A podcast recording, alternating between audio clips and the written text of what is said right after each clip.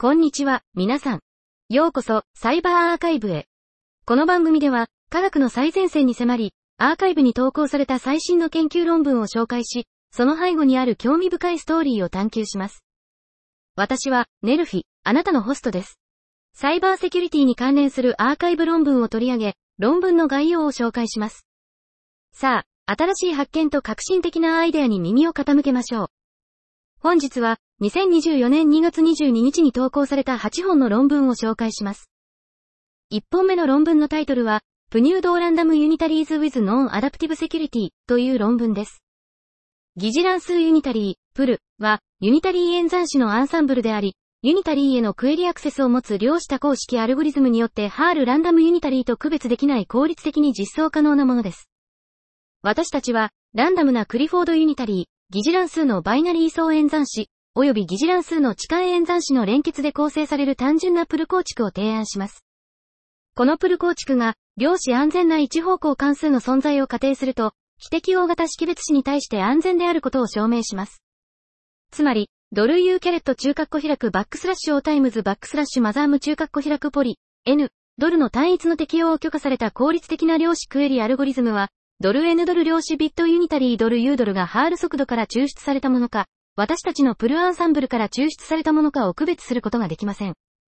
私たちは、私たちのプル構築が適応型識別子に対しても安全であると推測しています。つまり、ユニタリーに対して並列ではなく、順番に多項式解クエリを行うことができる識別子に対しても安全であるということです。2本目の論文のタイトルは、 Federated Complex Query Answering という論文です。知識グラフ、KG における複雑な論理的なクエリの回答は、広く研究されている難しい課題です。複雑な論理推論を行う能力は、検索エンジンなどの様々なグラフ推論ベースの下流タスクをサポートする重要なものです。最近のアプローチでは、KG のエンティティと論理クエリを埋め込みベクトルに変換し、KG から論理クエリの回答を見つけることが提案されています。しかし、既存の提案手法は主に単一の KG に対するクエリに焦点を当てており、複数のグラフには適用できません。また、機密情報を含む KG を直接共有することはプライバシーのリスクを引き起こし、クエリの回答を取得するための推論を行うための集約 KG の共有や構築を実現することが困難になります。そのため、複数の KG におけるクエリの回答方法は未知のままです。エンティティは様々な知識グラフに関与することができ、複数の KG における推論や複雑なクエリの回答は、グラフ間の知識を発見する上で重要です。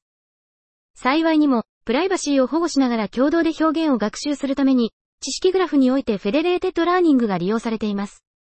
federated 知識グラフ埋め込みは、知識グラフ内の関係を豊かにし、表現の質を向上させます。しかし、これらの手法は1ホップの関係に焦点を当てており、複雑な推論タスクを実行することはできません。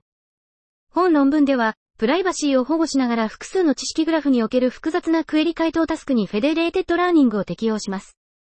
私たちは、 federated 複雑クエリ回答フレームワーク、 FedCQA を提案し、機密な生データの送信を避けて複数の KG における推論を行います。私たちは、3つの実世界のデータセットで詳細な実験を行い、様々なタイプの複雑なクエリに対する検索性能を評価します。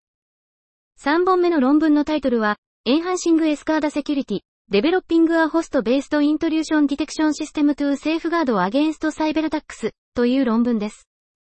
スマートグリッドにおける SCADA システムの重要性が高まる中、サイバー攻撃の脆弱性に直面しているため、効果的なセキュリティ対策が必要とされています。 SCADA システムはサイバー攻撃に対して脆弱であり、重要なインフラにリスクをもたらします。エスカーダシステムの安定性を考慮したホストベースの侵入検知システムが不足しているため、本研究の目的はスマートグリッドにおけるエスカーダシステムに特化したホストベースの侵入検知システムを提案することです。提案されたシステムは USB デバイスの識別、フラグ付け、プロセスメモリのスキャンを利用してエスカーダシステムの異常を監視し、セキュリティ対策を強化します。3つの異なるシナリオでの評価により、このツールがマルウェアを検出して無効化することができることが示されました。提案手法は潜在的な脅威を効果的に特定し、サイバー攻撃からエスカーダシステムを保護する有望な解決策を提供します。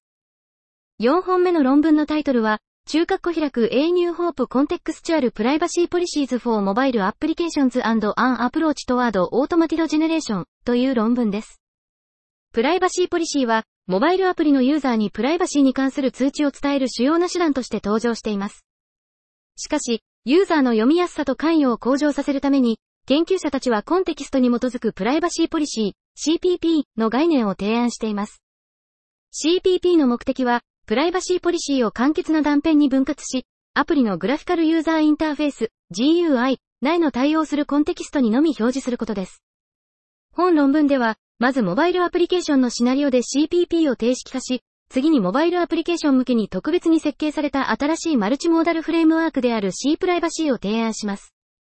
この手法は、ビジョンベースの GUI 理解とプライバシーポリシー分析を統合し、コンテキストの検出において0.88の精度と0.90の再現率を達成し、対応するポリシーセグメントの抽出においては0.98の精度と0.96の再現率を達成します。人間による評価では、抽出されたプライバシーポリシーセグメントの77%がコンテキストとよく一致していると認識されました。これらの結果から C プライバシーはユーザーがプライバシーポリシーとの相互作用を強化し、理解するための重要なツールとなる可能性があります。さらに、私たちの解決策はプライバシー通知をよりアクセスしやすく、包括的にすることで、より広い人々に訴求することができる可能性があります。私たちの作業のデモンストレーションは、https://cpp4app.github.io スラッシュ c プライバシーでアクセスできます。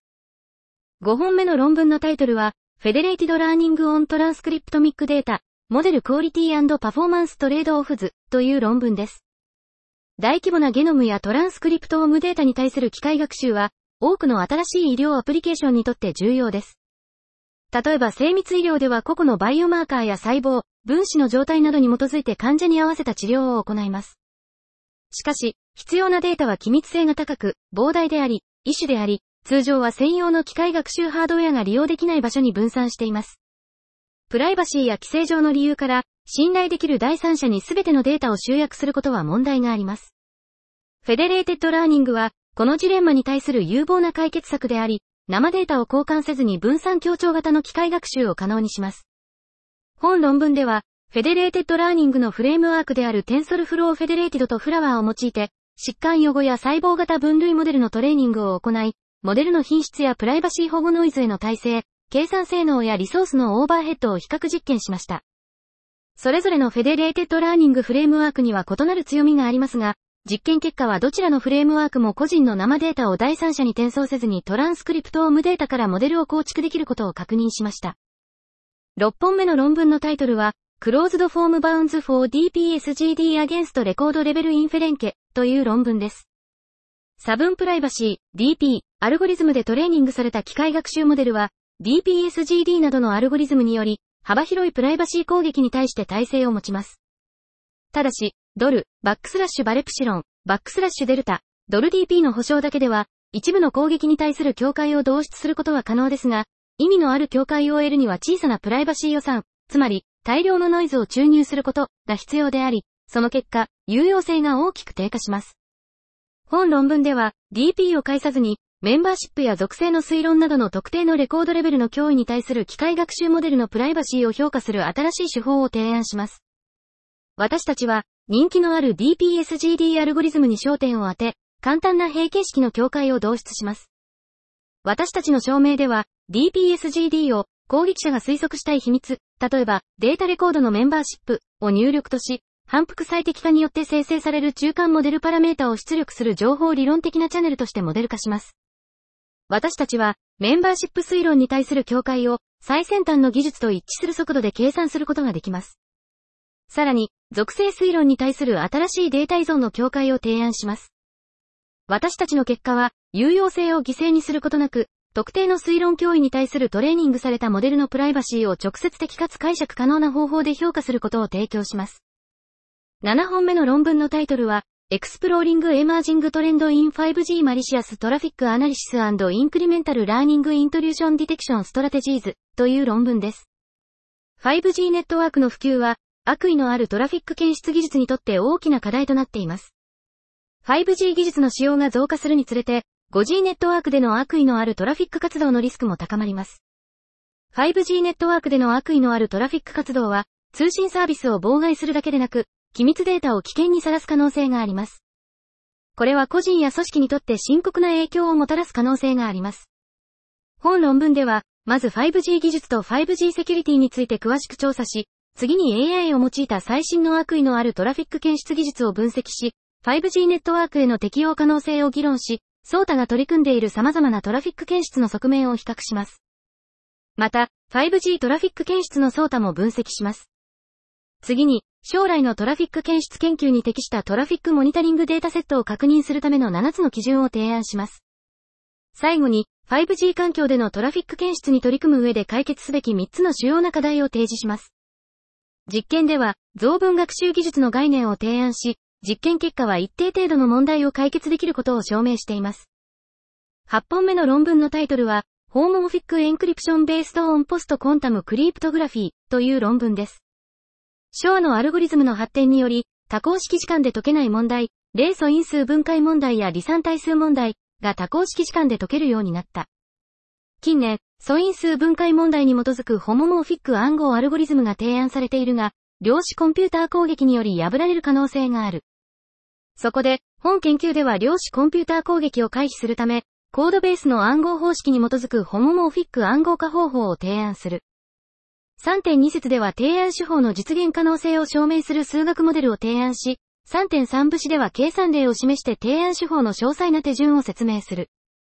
実験環境では、主流の暗号方式、RSA 暗号と楕円曲線暗号と比較し、提案手法の暗号化時間と複合化時間が他の暗号方式よりも短いことが示された。さらに、提案手法は量子コンピューター攻撃に対抗するために、皮膚行列因子分解問題、NP 問題に基づいて設計されている。本日の紹介は以上となります。それでは、また明日をお会いしましょう。さよなら。